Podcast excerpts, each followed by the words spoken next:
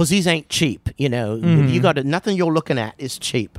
Nothing Absolutely. you're looking No. at is cheap Absolutely at all. not. We're in velvet. Yeah. But uh, anyway, so And you've got the car. oh for the- yes, yeah, that there's- car is part That's of the, the, thing. costume. The car is a part of the costume. Yeah. You pull up in the goddamn fucking The Mini, Mini Cooper, Cooper. Ooh wee. with the the Union Jack on top. On the roof, Absolutely. yes. Absolutely. Come on now.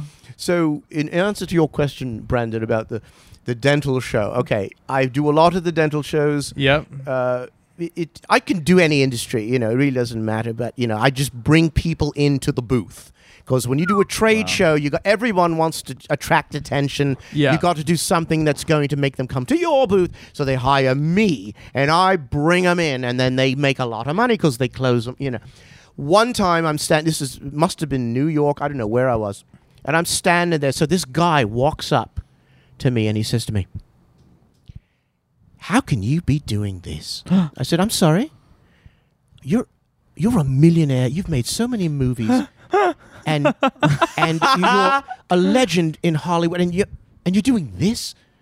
And I said, "Hey, man, you know whatever it takes, baby. You know."